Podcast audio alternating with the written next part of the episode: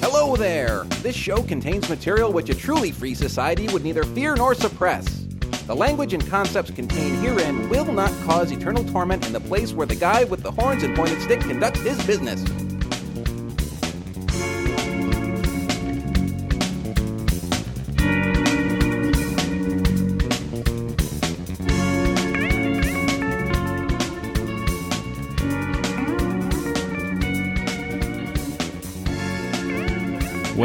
Here we are again.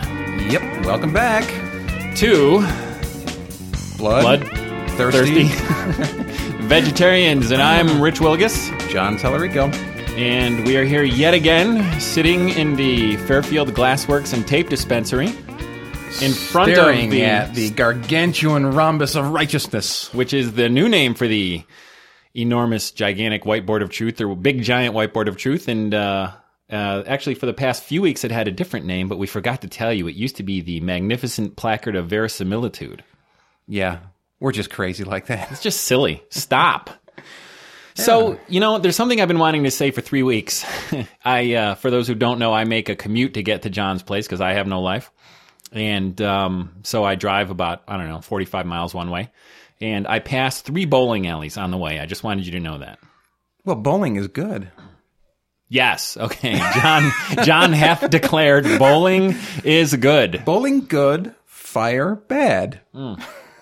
Very much. Yeah, in the sporting world, yeah, I I just wanted to also mention that, um, you know, all is right with the world these days Why?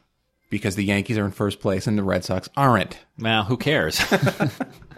I'm actually a Mets fan, and we're uh, there was a period where everybody in the National League East was over 500, and you you know it was great. And the Mets were in fourth briefly. They they briefly climbed out of the cellar, but I don't think that's to be. So I don't, I don't think their wild card chances are very good. We'll see next year. No, but baseball's interesting this year. But I'm not going to get too deep into that or any more than I already have. Well, yeah, and I did promise our, our faithful listener Adam that we would talk about NASCAR or at least mention NASCAR. So, NASCAR, Um, NASCAR. yeah, Okay, there you go. Adam. Done deal. Wasn't that fun? Yeah, we got some tunes today. Well, no, I want to say something else first, Okay. Mr. Man. All right, fine.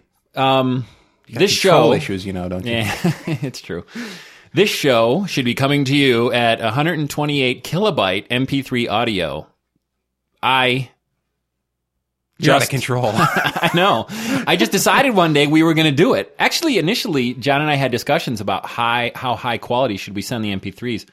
Um, and there was a certain quality level I didn't want to go below, and what you've been listening to is 96k joint stereo, but we're going to go 128k real stereo. Why was it? Why was it you didn't want to go too big with the file sizes? well, I just wanted to make sure that people weren't getting their uh, their inboxes loaded. But you know what? As we've we've already said, and I think people have seen, um, our goal here is to have really high quality audio. Yeah, and I think you also mentioned something about some of the uh, the RAM based MP3 players don't have a lot of memory. You know, if somebody has a 128k player, uh, you know, we don't want we don't want to be too big. But I'm seeing so many podcasts out there that are are gigantic in terms Yeah. of their file size, and now they got video podcasts that are 600 megabytes and stuff. So Yeah, what sort of turned my mind or, or turned my uh, opinion on the whole thing was that I saw that the, the most popular podcast, TWiT, This Week in Tech, Uh-huh, they are regularly going over an hour and a half or an hour and 20 minutes, and that's a huge, huge file. So, ginormous. yeah, I don't have a problem anymore with it. So, my objections have been washed away. We do have music, don't we? I don't have anything to say about that. Yes, we do have music. And this is uh, for you to introduce because I don't know much about them. Well, I, I can't say that I know a great deal about them, but I did meet them. They uh, they were the opening band at the grand opening of a club here in Utica called Chatterbox a couple years ago, and I went to see them. And back then they were called QB3, and I just kind of was like, oh, great, you know, they're having a jazz band. You know, how many clubs have we been to where the bands are kind of mediocre? And I'm like, yeah, they're having a band. And then they started playing, and I went, wow. These guys can actually play, and then I just stayed for the whole night. And I, I met them in between sets. They gave me some CDs. I've been promoting them locally and doing some promotion for them, uh, trying to get them booked into some other clubs. Blah blah blah. And I think now they're called Root Valdez, and uh, we'll link to both of their their things. And uh, they're going to send me up a CD of some of their other material too, which is great. What's this one called? This one is called The Electric Monk, and I here like it it.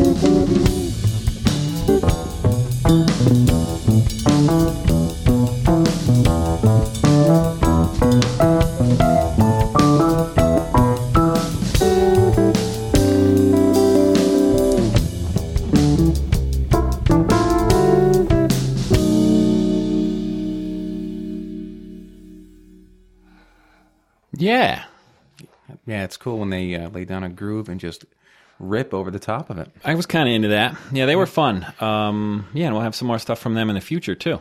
Yeah. Hey, guess what, Rich? I don't know what. I saw another movie. No, Imagine that. that's just so unlikely. The likelihood of which, Mr. Spock. What? No. never. what is the likelihood of that? 98% chance. That you never see movies. Yeah. Well, what'd you see? Well, when I rented the other movie, Layer Cake, that I mentioned last week, um, I rented uh, Crash as well. This Now, a- is, is that the one with um, um, no, it's Holly not, Hunter And, it's not uh, the NC-17 rated thing that Oh. Ted Turner railed against. right, right? No, this is uh, the. I, see, this is what I'm confused about. I think it's a 2005 film, but I, on IMDb they listed it as 2004. But I'm pretty sure it was released this year. I think the copyright said 2004. Who knows? Who knows? It's craziness. But all the other reviews that I, I've read uh, listed as 2005. Anyways, it was uh, written and directed by Paul Haggis, as opposed to uh, the, The food uh, haggis. the, the meal. Yeah, who, he actually wrote the screen, screenplay for Million Dollar Baby, mm-hmm. Yep. which I haven't seen, and I'm still wanting to at some point. yeah, I'm torn. You know, I eh. One of the women that I work with raved about it, and anything she likes, I haven't yet. Oh, you haven't seen it yet? No, I haven't Okay. actually. I haven't. And um, John had mentioned to me that he had seen this film and uh, suggested that I, I try to get a viewing in before uh, the weekend. So I went out and bought it and uh, to watch it, which is how I discovered the other crash with uh, Holly Hunter and um, James Spader James about yeah. erotic car crashes. James, Maybe we off- can review that one next. Not to get off on too many tangents, but James Spader just creeps me out. Yeah, he does the creep thing really well. Yep. He's got a career on that. Anyways, uh, this crash, which was uh, this past year, uh, stars Don Cheadle, Matt Dillon, a huge cast. Uh, Terrence Howard, which I think he just did a great job. Uh, Sandra Bullock in a very freaky role. Uh, Brendan Fraser, Thandie Newton. Um, standout job by Ludacris. Woodaquisp? Ludacris. Do you remember Ludacris in the film? Um, I, I'm not quite sure which one I'll, he was. I'll describe who he was. Uh, Jennifer Esposito, Michael Pena, Ryan Phillippe, uh, Marina Sirtis. I still don't think she was in there. Yeah, she was in it. I'm thinking Yep. she wasn't. Check the credits. And uh, then she wasn't who you say she was. Oh, she was. I recognized her immediately. Marina Sirtis being Counselor Deanna Troi from Star Trek: The Next Generation. Yeah, this is just weird because the last film I rented also had a, a Star Trek guy in it, uh, and Larenz Tate, and there was a whole bunch of other people, but these are the people who were the uh, the main characters, if you can call a cast of like fifteen people main characters. Yeah, well, there was a lot going on in the film. Yeah, it, essentially in a nutshell. If you haven't seen this, and I'm, I'd be surprised if you haven't, if you're a film film buff, um, but it's a whole bunch of storylines, a bunch of people in L.A. or L.A. Uh, surroundings, and they're somehow tied together. All these different people have some connection to each other, and really the whole thing shows um, 24 hours or 36 hours in their lives. And over the course of that time, uh, it shows the, these people's lives and, and uh, how they relate to each other. And it also shows how each person is, in some ways, a bigot. Um, black versus white, white versus black, black versus Korean, uh, Korean and uh, white. Um, all of these different races, they're they're sort of clashing, um, crashing against each other, and it also shows how people are multidimensional. That's that's one of the things that I, I liked about the movie and took away from this is that you, you weren't seeing the hero be uh, perfect, you weren't seeing the the uh, the antagonist be mostly bad. You're seeing every single person has redeeming qualities and, and some pretty awful qualities. And I think that's that's what I um, I think is is very honest about the film. Yeah. Oh, I definitely agree. You know, they they you they take someone who you think is just awful, and then they show you, you know, later on in the film he can do something that uh, isn't awful, and then they Right. take someone who's you think is really really good, and he does something really really bad. Yeah. Um, some of the, the, like I said, some of the standout performances here. Don Cheadle, I think he's great in pretty much everything that I've seen him in. Yeah, Hotel Rwanda. He's he's great. He's very good. Yep. Um, Matt Dillon, who was very surprised. Um, normally, I don't, I don't picture him in this type of role, but very, very good uh, performance. Terrence Was he the Howard- DA? Was Matt Dillon the DA? Who was that? No, Matt Matt Dillon played. He was a racist cop. Oh, that was Matt Dillon. Yeah. Oh, okay. Yeah. Yeah. Actually, let me run through these people. Uh, Don Cheadle played a, a detective on the, on the force. Matt Dillon is a uh, a beat cop. Um, Terrence Howard, um, unbelievable performance, and I think he's been in Hustle and Flow since then. Um, and everyone says that that's another film that everyone should see, and, and I haven't seen it yet, but that's that's on my list. Um, he plays a a film or television producer. Cameron. Um, Cameron, yep. Uh, Sandra Bullock plays the wife of um, Brendan Fraser. oh, right. Yeah, and like he's the DA. LA County DA or whatever. Yeah, uh, Sandra Bullock. Um, normally, she's the sweet, perky kind of character. In this, she's just a horrible person. Uh, it's not that she's not perky. she's angry. She's got a hell of a temper. Yeah, she's perky and angry all the time. But there's reasons for her anger, and who who can blame someone for being angry considering what she had just gone through? yeah, she got carjacked. Well, at gunpoint, she At had a gun gunpoint. pointed to her head. Yep, that's right. Yeah, she. The thing is, she was. She had reasons to be angry because of the the carjacking, but you also saw her abusive towards her Hispanic maid or nanny or whatever she was. And the guy changing the locks yeah, the well, door. I mean, I think that I think that she may have already had. Well, I think that's the whole thing. She already has this this bigotry in her, and this event sort of just ripped it out of her, and she was she was going off on everyone. Well, but that's the point in general. Not to interrupt your your reading of the credits, but I think everybody you know has this this bigotry inside them, and you know, and I think it requires intellect to get beyond it. You know, and I have so many stories I could tell, and I am going to tell a few once you get done. Yep. Um, playing the wife of uh, Terrence Howard was Thandie Newton, and there were um, two African American uh, guys who who played uh, punks, but they didn't they didn't really play the typical punks. These are these are the carjackers. And we didn't think they were in the beginning. No, you you don't, and I, I think it was a good turn. There are lots of twists in this film. You know, when you think someone's good, wait till the end of the film because your opinion of them might change. Yeah, um, one role by Larenz Tate and uh, Ludacris, uh, the rapper. Actually, he he uh, uses his real name in the film. Uh, Who was he? Who did he play? he played Anthony. He played the. I'm trying to remember how to describe him. He was the one who was the the most vocal of the the two uh, carjackers. The taller one or the shorter one? I think the taller one. Yeah, and he was the guy who was in Cameron's car when yes, Yeah, yeah, Yeah, yeah. And and wasn't now correct me if I'm wrong, but there were so many things going on in this film and so many plots and subtwists that the other guy was Cheadle's brother. yeah. But you- Okay, of course. It's, it's spoiler. don't even- yeah, you don't even put that together, but No, you don't put it together until the very end. I, I've talked to some people and they said they saw that coming, but I didn't see it really coming until maybe the last ten minutes of the film. Um, yeah, Ludacris. I, th- I think that that's the thing that was good about his role, and I was I was just surprised by his role. He did a great job. Is that he was a very intelligent guy. He had he had some flawed reasoning for his anger and for his bigotry, but at least he had thought it out. It wasn't like he was just a bigot because he felt like being a bigot.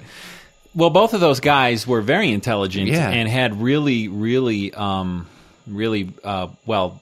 Uh, interesting conversations, and, and not unlike Pulp Fiction. You know, here we have two Yes. hitmen. We have Travolta and uh, uh, the Jedi guy, Samuel L. Jackson. Samuel L. Jackson, and they're having these really fairly intellectual conversations on the way to kill someone. That's right. That's and right. and once again, it just points out that even hitmen are people too. They Yeah. like to go home and maybe have a nice glass of wine and watch a movie. And I mean, of course, they're beastly, but you know, they're people. Yeah. they're human beings. That's right. Um, some of the other people in the film, uh, Jennifer Esposito, she played the partner to Don Cheadle on the Force, and they were also having an affair. Um, and she plays someone who is uh, Latino, and and another line from the film that was that was pretty interesting. Um, Don Cheadle says something about her being Mexican. I won't give away the scene, and she gets upset because she says, "Look, you know, let me give you a geography lesson here. Uh, my father was from uh, uh, Puerto Rico. My mother was from El Salvador. Neither of those are Mexico. Right, right. Yeah. And Cheadle wasn't uh, particularly um, receptive to that line either. He had more, more stupid sarcasm and. Yeah. Well, I mean, it's and it all plays into the stereotypes that everybody has about everybody, right? I'm Polish. I'm dumb. It's a rule. I'm Polish. No, you're not dumb because you're Polish. You're dumb because Yeah, that's right. And of course, your name has all of those those vowels and that's right. end, I've so- got olive oil oozing from my. well, pores. and you're in the mob. I, I, It goes without I- saying. Shh, It's not, you know, there's no such thing as the mob, Rich. All those movies are lying to us. That's right. They're all lying. Uh, so, anyways, yeah, some of the the things that I want to cover here before we even get into anything else, I just want to cover, like I said, these standout performances, um, and the the most surprising performances, like I said, Ludacris and Sandra Bullock. Ludacris because very very articulate and and strong acting from someone who you wouldn't expect to be a good actor. Why? You know, because he is a rap star, and you know generally don't get that kind of uh, farm team from from from the rap world going into the acting world. I don't know. I've seen lots of rappers go into the acting world Eminem? and do great jobs. Uh, no, I haven't seen his film, but I mean, even um, oh, da, da, da, da, even Ice T does a decent job on um, on uh, whatever one of those spin-offs of that one cop show that has forty thousand spin-offs. But I, I think he's all right. I wouldn't say that this person Ice is like, Cube. Ice Cube, phenomenal. I've seen him in a couple All right, I- I stand corrected there. I I- think it's a I- bit of a stereotype, actually, to say that because it's it's uh, you know there's lots of people you wouldn't expect to just because they haven't had formal acting training that that you know they're brilliant. And I'll think of a few. Well, maybe maybe I misstated. I think what I'm saying is I wouldn't expect it because that's not the usual path to being an actor, going from the rap world to being an actor. It Well- has it has happened in the past. Well, I there, think- there have been a few standouts, but Yeah, I think it happens more frequently than we think. I mean, there's there's so many people that move out of their field and into uh, being actors and, and do it well. Um, I, I'm not sure, and I, I probably would get slapped by James Lipton for this, but I'm not sure that the path to being an actor is necessarily like the path to being uh, a musician or a race car driver. I mean, to, to to drive at the Formula One level, you need to have spent tens of thousands of hours in a race car driving on racetracks to know how to do that. But I mean, some people are just naturals at acting, and boy, they just do a great job. And again, Ice Cube, Right. he was in a couple of films. He was in a, a film about um, about the first Gulf War with um, the other rap guy. oh, Three turned- Kings. Three Kings, Yeah. and, and they were. He's a wonderful actor. He was also in Boogie Nights. Uh, the the guy whose name I can't right. think of, Mark Marky Mark Wahlberg. Mark Wahlberg. He's amazing, and Ice Cube just blew me away in that film. He was so good. So And- there's and- two examples. And Ice Cube was also in I think Boys in the Hood. But here's here's the thing. I think what you were getting at is absolutely right. You take someone who's got some talent and you put them in the right situation, and that talent will just explode on the screen. If you take someone who's got driving talent, they have to learn quite a bit to become a great driver. If someone's got some some athletic ability, it takes a lot of training to get your muscles in shape to become a pro athlete. Acting Yeah. is something that people maybe can do more naturally than than someone who's a pro athlete because it's Well, all about emotions. It's all about emotions, and some people act every day and probably don't even realize it. I mean, part of my job actually has trained me for doing this. Yeah. I'm on the phone a lot with clients uh, in the marketing office, and you know, uh, extemporaneous speech had to become something I got good at in a hurry. And um, suddenly, I find myself talking into microphones on this silly podcast, and now people are listening. Yeah. Um, and to continue, the the best scene for me, and maybe you disagree, um, but it was the scene where, and I'm not giving away too much here, um, where there was a confrontation between uh, the actor um, uh, Michael Pena and uh, the person who played I can't remember his name. He played the uh, the the Persian father, Iranian guy. Iranian guy. Um, there's this confrontation, and they were screaming and yelling at each other, and and uh, a gun is pulled, pointing at at uh, Pena's daughter.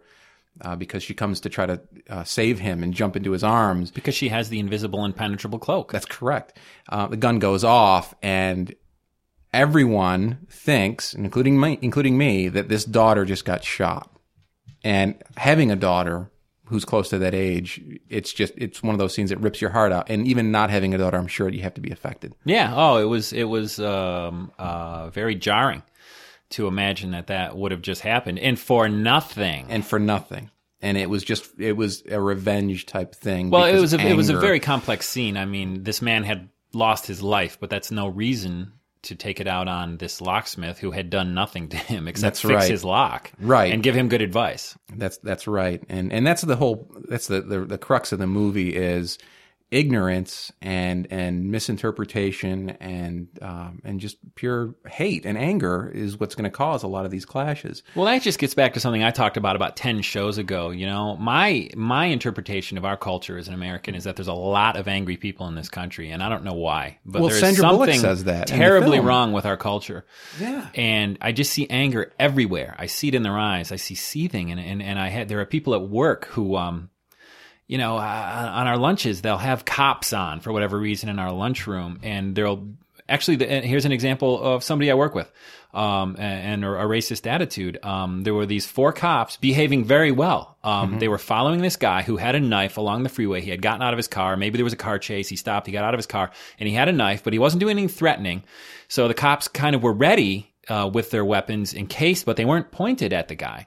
And um, they followed him down the highway for like a quarter or a half mile, trying to talk him out of doing something stupid so he doesn't have to get shot. None of the cops were provocative. The guy wasn't doing anything really dangerous yet. They were hoping that they could get him to lie face down on the ground. And one of the guys at work was just watching it with all this anger in his face. He was seething, saying, just shoot the dirty mechs. And he just kept saying it. And I was like, why? The cops are actually behaving the way I like to see them. They're not displaying anger. They're not being provocative. The cops are doing what in my estimation a good policeman should do. Let's diffuse this so we don't have to shoot anybody.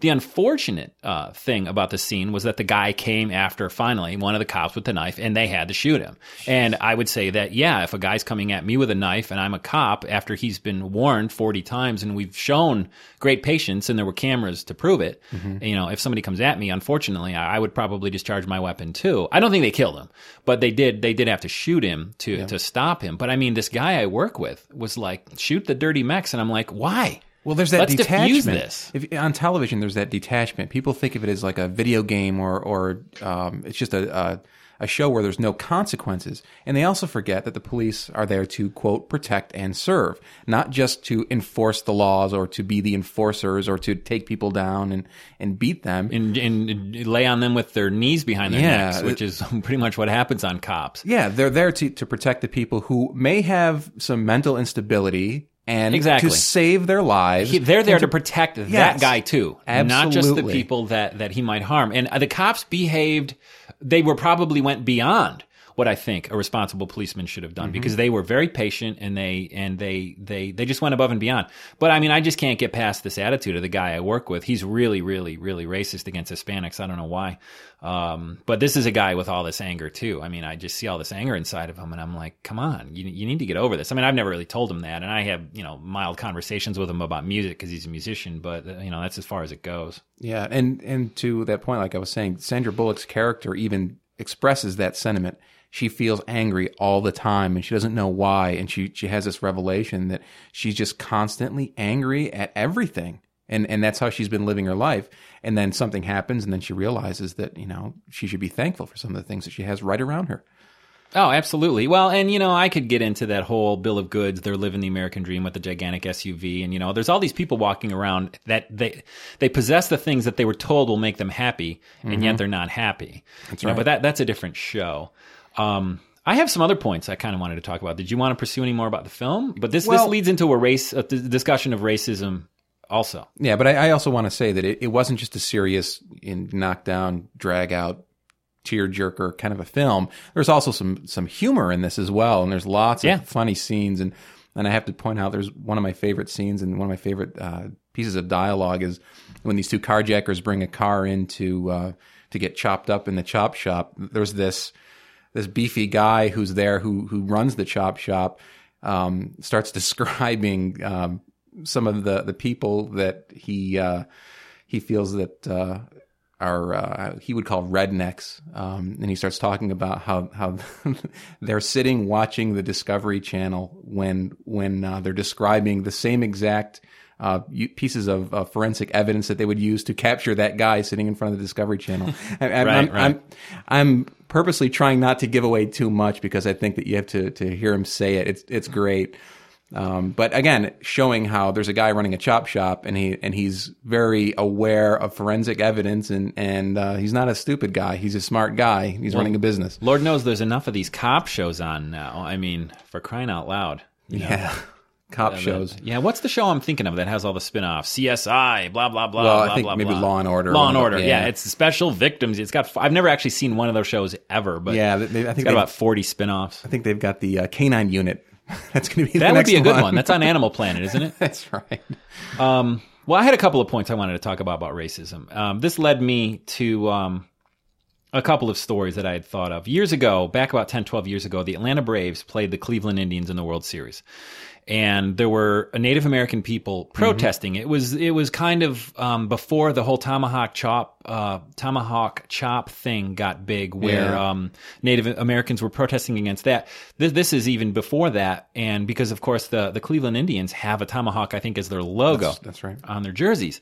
And there were some Native American people outside of wh- whoever's stadium, it might have been Cleveland's that night, and they were protesting the use of that symbol because Americans, you know, after all these awful westerns that people watched growing up in the 40s and 50s and 60s, you know, they think, for example, that, you know, well, well, Polish people are dumb, right? Italians are in the mob, and Indians scalp people. That's all they do, And they're right? savages. Yeah, savages. That would, of course, be the word that Hollywood would use to portray them. And you know, I applaud their their protesting of of the use of that symbol because I mean, the bottom line is, you know, uh, John, if you're Italian and and and if I jokingly had said Dago or something to you, and you asked me not to do that, I'm not going to do that anymore. And if somebody doesn't want to be referred to in a certain way, and they respectfully ask you not to do that, why would you continue to do it? I don't think it's asking a lot to not use a tomahawk as a symbol. And and the thing that is particularly irksome to me Great word. thank you about this is well there are two stories that are irksome about this. The first one is first of all indians did not native american indians did not invent the, the process of scalping. It was during the french and indian war. The french army taught the native americans to do it as proof that they had killed so many people in, in, in they would exchange these scalps for payment Right. you know, a mercenary kind of thing. So the Native American peoples did not even invent scalping; they were taught that by the French. So that's my first, um, the thing that makes me really angry. And the second thing, speaking of anger, and the second thing is, I remember very specifically talking to, for example, Italian Americans about the whole Braves versus Indians World Series, and these people were going on and on about how, oh, it's all political correctness. They shouldn't complain. I would never do that if I uh, something like this happened to me. And then I remember talking to my good friend Matt at the time about this, and he said, "Well, that's just crazy because I know if, for example, if, if somebody created a, a, a team of some kind of sports team and called them the the Peoria mobsters and used a handgun or a Thompson Tommy gun as the logo on their jersey, there would be an awful lot of offended Italian Americans, and I agreed with him. And wouldn't you know it, if life actually dealt that card? Did- did that come up? Some major league farm team, and I wish I could remember the team, and I don't even remember what they called their team, but they used it was it was an It- uh, Italian neighborhood or something, and it had some allusions to being Italian. The name of the team did, and they used like a handgun for their logo, and the local Italian American community went wild, rightly. You know, but I just kept thinking about back to these Italian American guys who said, well, if something like this ever happened to me, I would never complain about it. It's just political correctness. These political correctness people are over the top. And then again, life dealt the exact card. And I said, well, there you go. And these people are complaining, and a- as they have a right to. I mean, you know, there's there's plenty of, of Italian culture that does not revolve around the mob, whether it exists or not. Or as one of our friends would said, in Italy, they got no culture. that one took me by surprise because I haven't heard that in a while. It's an actual former roommate of John's. Yeah. I think he was joking when he said it, you know, but I don't know if he was joking when he said it, but uh, nonetheless, yeah. And and I'm offended by that. Um, the the use of a handgun as a as a logo to to somehow.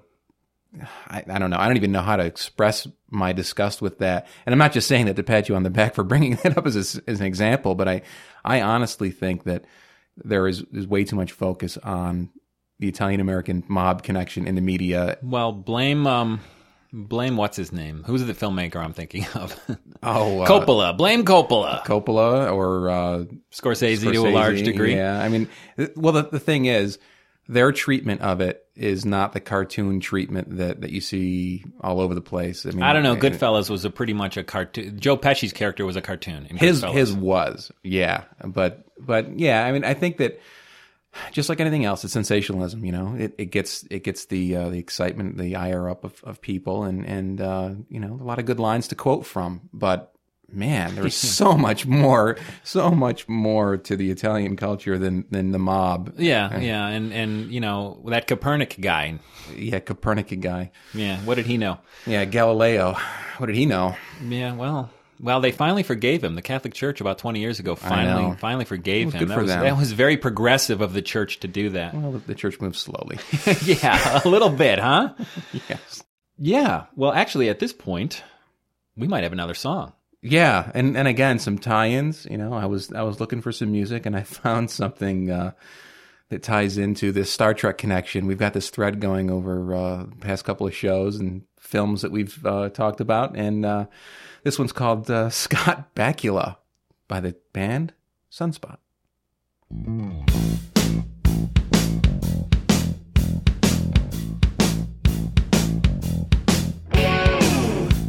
I used to watch Quantum Leap every night with my girlfriend.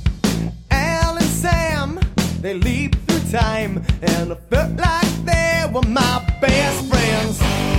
Ziggy said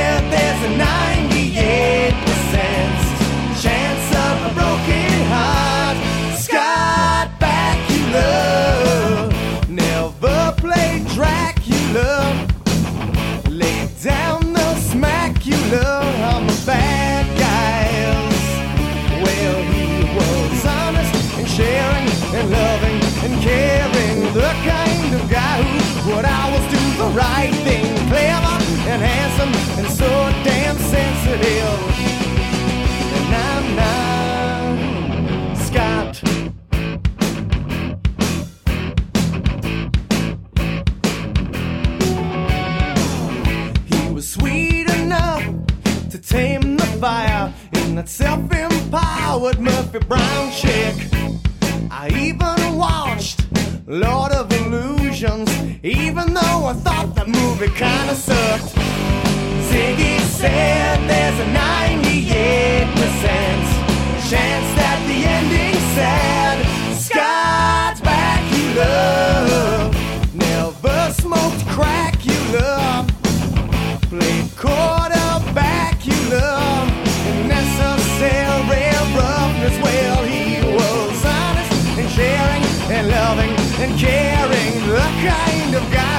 would always do the right thing. Clever and handsome and so freaking sensitive.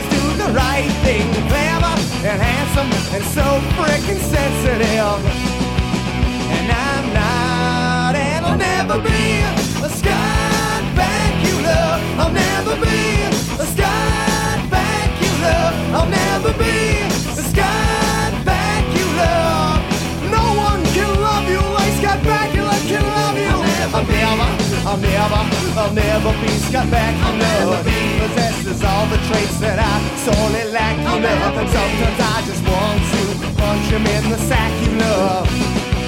Cause I'm not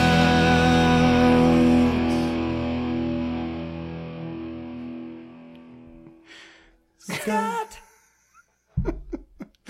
Oh man, That's just silliness. It's like we're Doctor Demento now. We have a whole new, a whole new facet to our show.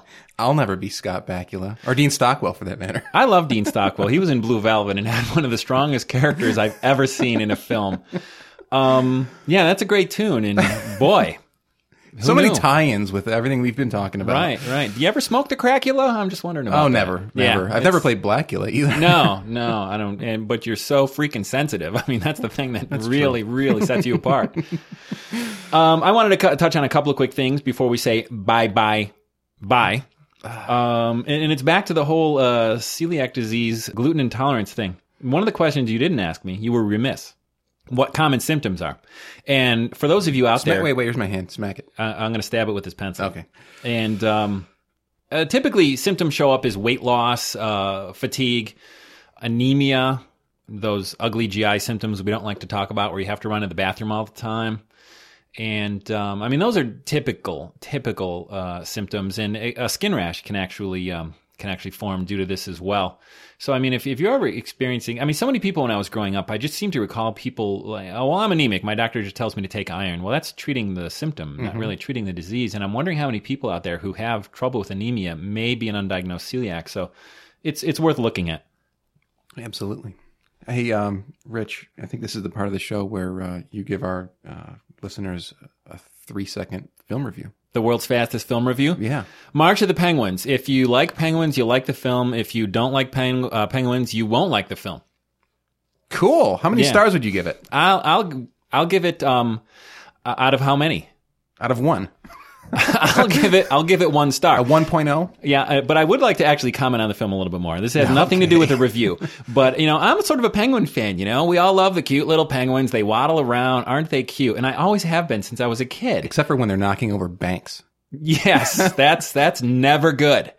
And you know, I, I I couldn't help but watch this film and wonder how this species has not died out. You know, they're like the dodo birds. I mean, the, you know, they're so uncoordinated on land, on land. In the water, they're graceful, but I mean, they're so clumsy and uncoordinated. And you know, they have to do this amazing thing where, um, you know, the the mother gives birth and then she has to go out to the sea to bring food back, and the father has to watch the egg for months in this 80 degree below zero temperature. So they have to do a little a little uh, hike of the egg from one female to the male, and they have to do this quickly because the egg can freeze because it's 80 below out. And they're just so clumsy and uncoordinated. I'm wondering how this species survived. I'm absolutely convinced that if there was one good predator on the South Pole that actually, you know, was a, an aggressive predator that really wanted to go after them and could stand those conditions, they would die off. It, I think it, one of the reasons that they're they live is because they live in the most inhospitable place, you know, on the planet. Yeah.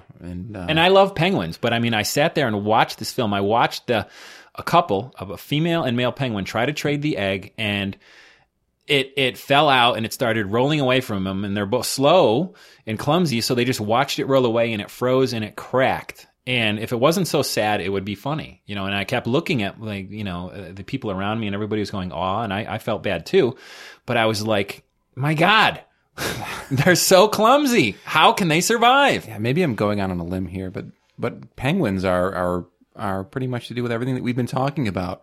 They, on one hand, can be extremely graceful. On the other hand, they're just unwieldy on land. Yeah, and they're black and they're and white. white. I mean, there you go. They're they're a perfect binary dichotomy. That's right. And they're birds and they can't fly. How they're about that? birds and they can't fly, but they swim brilliantly. Yep. So I think that's enough for today. No. Wait. Okay, yeah, that's enough for today. right, I agree. Yeah.